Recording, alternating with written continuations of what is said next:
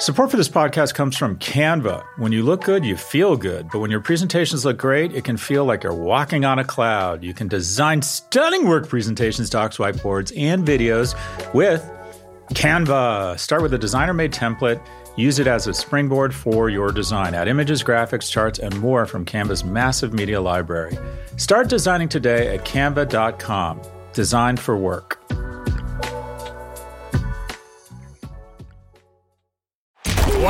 That guy means business. Just an amazing player. No, not him, the sports photographer behind him. Uh, what? He has a business bank account with QuickBooks Money where he earns 5% annual percentage yield, so he's scoring big on and off the field. You might even say he's the MVB. MVP? The most valuable business. Making your money work harder. That's how you business differently. Intuit QuickBooks. Banking services provided by Green Dot Bank. Member FDIC. Only funds and envelopes earn APY. APY can change at any time.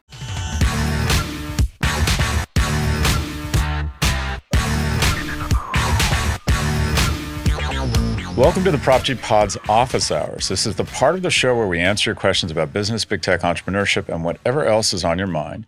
If you'd like to submit a question, please email a voice recording to officehours at profgmedia.com. Again, that's officehours at profgmedia.com. I have not heard or seen these questions. First question. Hey, Scott, this is Peter from Seattle.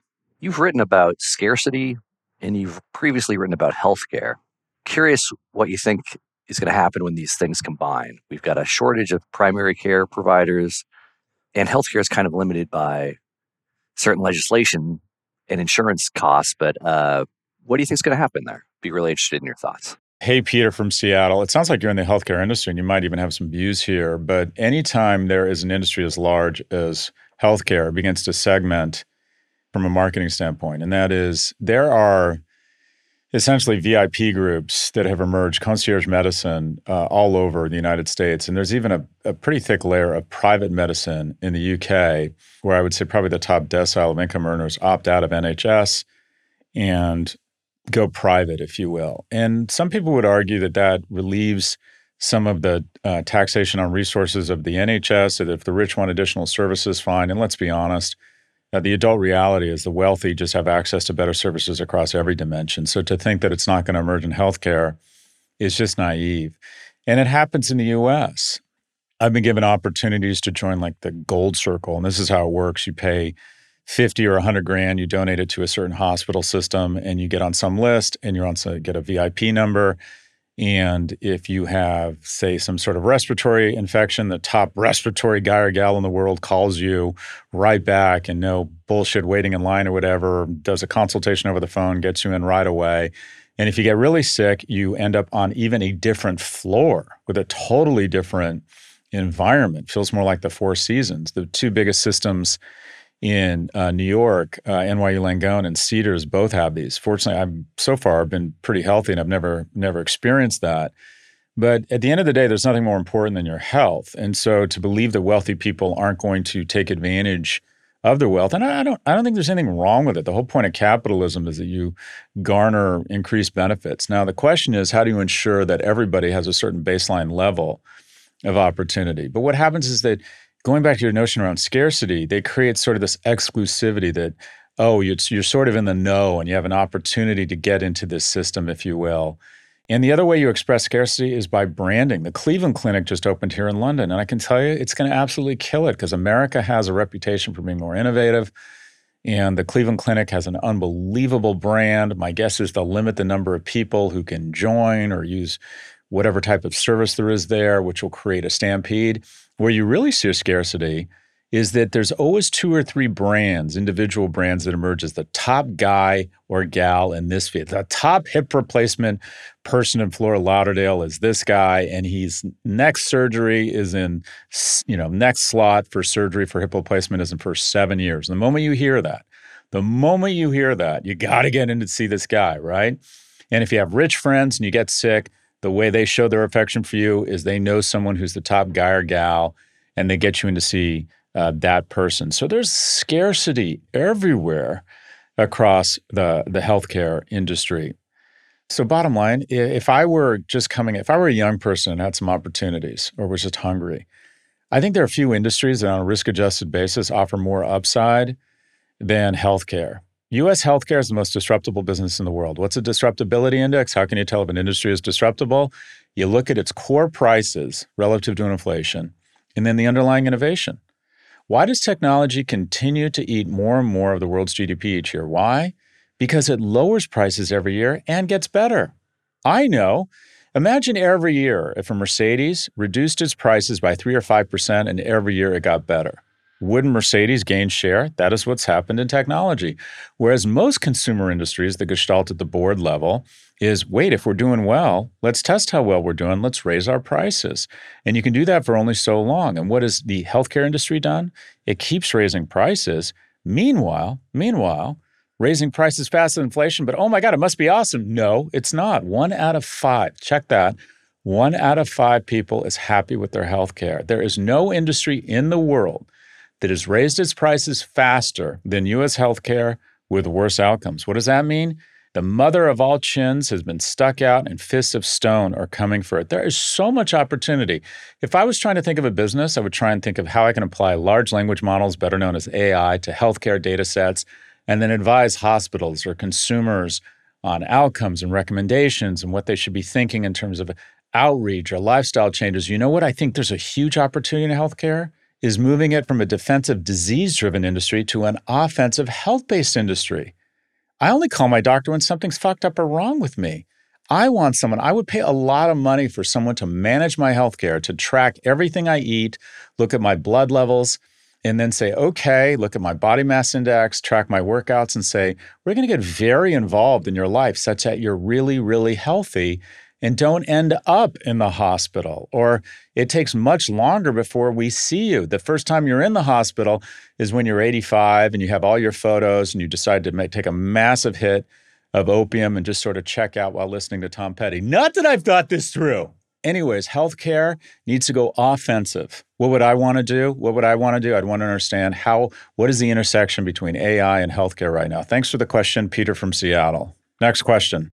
Hey, Scott. I love your podcast. I listen on my morning runs. My name is Dawn. I'm in Montreal. I'm a 59 year old woman who owns a recruitment firm with my partner, who is also 59 years old, here in Montreal. I'm energetic. I run four to five times per week. I love my job. I don't really want to retire, but I'm realistic and have many in- interests, but really love working. I'm thinking of different ways to exit the business, sell to an employee, uh, sell wind down, or outright close it. I'm healthy. I don't have a timeline, but I want to look at the options open to me. My question to you, Prof. G, is if I want to sell my, my service business, what multiples do you think that I should be aiming for? What are the other options? Uh, what are the options if I want to sell to my employees? How would I do that if they don't have the cash? Any kind of insight or idea other than the ones that you have that I gave you, I would love to hear. By the way, keep up the great work.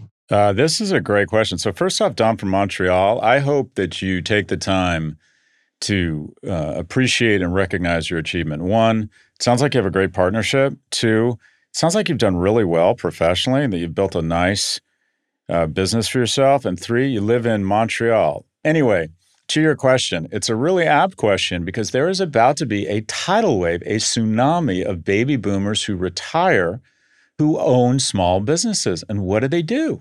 There's not an active market. It's not like a public market. It's not, and these businesses are small enough such that there's not a lot of enterprise value, meaning that you are really dependent. What I think you do.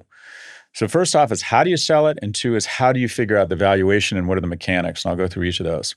I think the best way to sell this kind of business is to sell it to your employees. And that is to have a very honest conversation. I'm looking to wind down.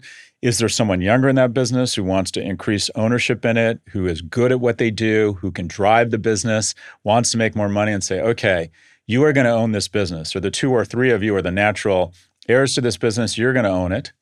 And over time, I'm going to sell it to you. Now, how do we do that? You don't have any money. Well, I'm going to sell or finance it. What does that mean? What does that mean? It means that five, ten years post my exit from this business, you are going to give me 10% of revenues such that they can just take some of the profits for a little bit of time and give them to you and you extend your runway. You get more money or you have additional income beyond your involvement in the business. It's called seller financing. So more specifically there's a couple specific structures. A modified buyout is where the employees purchase a portion of the company shares over the first few years and then the rest of the business can be sold later Uh, I don't like that as much. Employee stock ownership plan, for example, in the UK, there's real tax benefits to the person selling, which gives employees ownership of the company in the form of stock shares, or a leverage management buyout, which is when a group of employees purchase the company with the help of outside financing. This allows key employees to buy with a smaller upfront investment, but it means they will have a lot of debt to pay back. They borrow money from the bank or they find an investor. I don't like that as much either. I think seller financing is the way to go. And that is, again, where they agree to pay you a certain amount over, say, five or 10 years after you're out of their cash flow first. But effectively, you also asked about valuation. Valuations in a smaller business usually are somewhere between three and six times uh, EBITDA or kind of one to two times revenues. And kind of employee buyouts usually trade at a lower valuation. Nothing beats a bigger company that gets hot and horny for your company wants to own it. But that doesn't know what's happened. Most small businesses can't afford to hire a banker to really market the company. So this is a great way to sort of transition the company to new owners while again maintaining some additional liquidity and some uh, additional wealth from what you have built. Congratulations to you, Dawn. Um, I, it sounds like you're healthy and happy and living a great lifestyle in Montreal. Thanks so much for the question. We have one quick break before our final question. Stay with us. When your work presentations and docs look good, you look good. You can design stunning work presentations, docs, whiteboards, and videos with Canva. You can start with a designer made template, then use that as a springboard for your design. Add images, graphics, charts, and more from Canva's massive media library. Or get a huge head start with AI powered Canva presentations and docs. Just describe what you want with a few words, and Canva will generate amazing slides and text in seconds. It's AI that anybody can use, no matter what department you work in or whatever work task you need to get done. Look, we all need to visually communicate at work. Canva makes it easy to get your point across while looking professional. And at the end of it all, that stunning Canva presentation is going to make you look good, wow any audience, and finish your work faster. Start designing today at canva.com. Design for work. Support for this podcast comes from Constant Contact. If you're a business owner, you already know that it's really, really hard to cut through the noise of everyday life.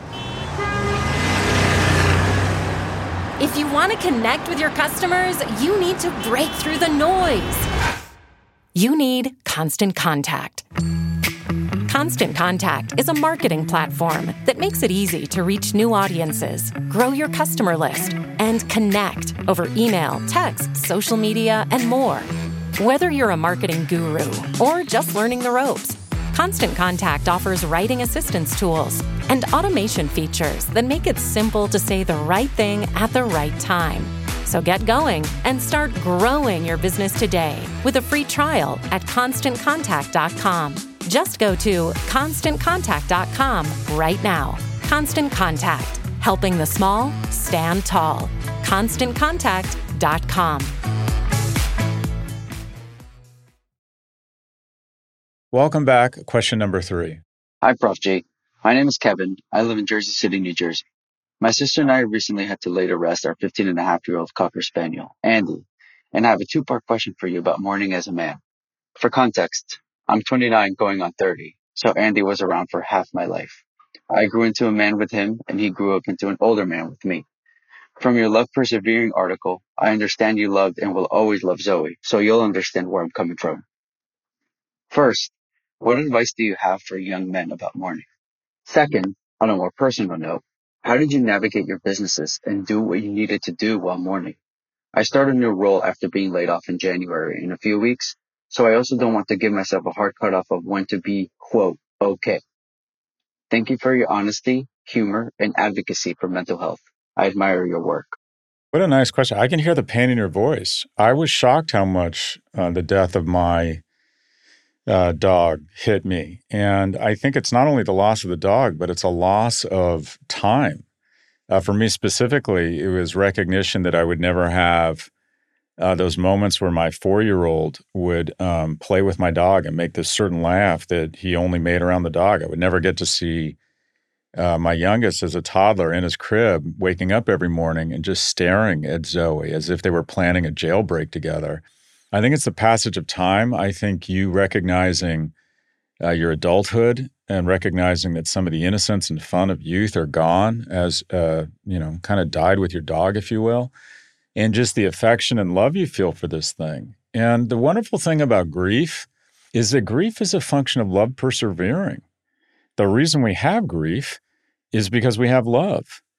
And pity the person that doesn't have grief, because that means they've never become emotionally invested in anything. They've never given themselves up to what is the most wonderful thing in the world, and that is to, you know, be intimately involved and to be emotionally connected and invested in another being. And it can be it can be a dog. I have found actually there's a difference between small dogs and big dogs. I have found with big dogs, you kind of have more of a deeper relationship with a beast. It feels like more like another animal. And that's not to say you don't learn to the same extent with smaller dogs, but I was found it's kind of different. You sort of having a relationship with a bigger beast or a mammal, if you will. Anyways, that's neither here nor there.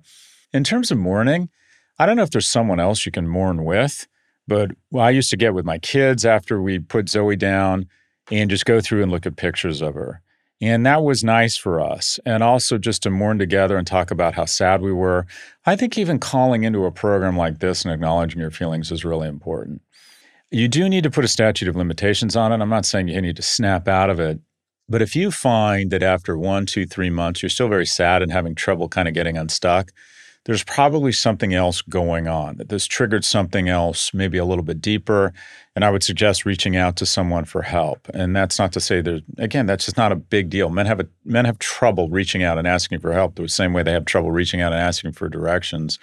I find that whenever you face tragedy, it's not a bad idea to say, okay, I lost my job. I'm going to mourn for a week and then I'm going to get back on LinkedIn and start doing that shit. I lost a dog. I'm going to mourn for a month. And then if I find I still haven't gotten over it, I'm going to reach out to someone for help. And by the way, reaching out just might be reaching out to a friend and saying, Did you experience this? I think just talking about it, talk therapy is fantastic. I also find that when I'm depressed, uh, exercise is super important. And there's some studies showing that exercise can be as effective as talk therapy uh, or even pharmaceuticals. I'm not suggesting that it takes the place of pharmaceuticals. There's certain types of mental illness that I think require medical intervention. But I think the opportunity to mourn is really healthy. I'd own it. If you're fortunate enough to have other people who are involved in your dog's life to, to talk about it with, but put a time limit on it. And at some point, think about getting another dog when you're ready.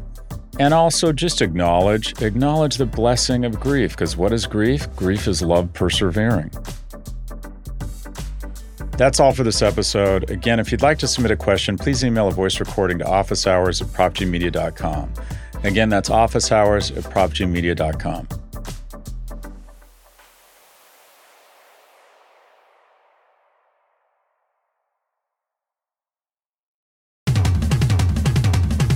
This episode was produced by Caroline Shagrin. Jennifer Sanchez is our associate producer, and Drew Burrows is our technical director. Thank you for listening to the Prof G Pod from the Vox Media Podcast Network. We will catch you on Saturday for No Mercy, No Malice, as read by George Hahn, and on Monday with our weekly market show. Thanks to Canva for their support. You're busy, there's no denying that, and we all wish for just a little more time in the day. So why not let Canva help you get your work done faster and more efficiently? You can get started with their AI powered presentations. Just describe what you want with a few words, and Canva will generate amazing slides in seconds. It's AI that anybody can use, no matter what department you work in or whatever task you need to get done. Finish your deck faster. Start designing today at canva.com. Designed for work.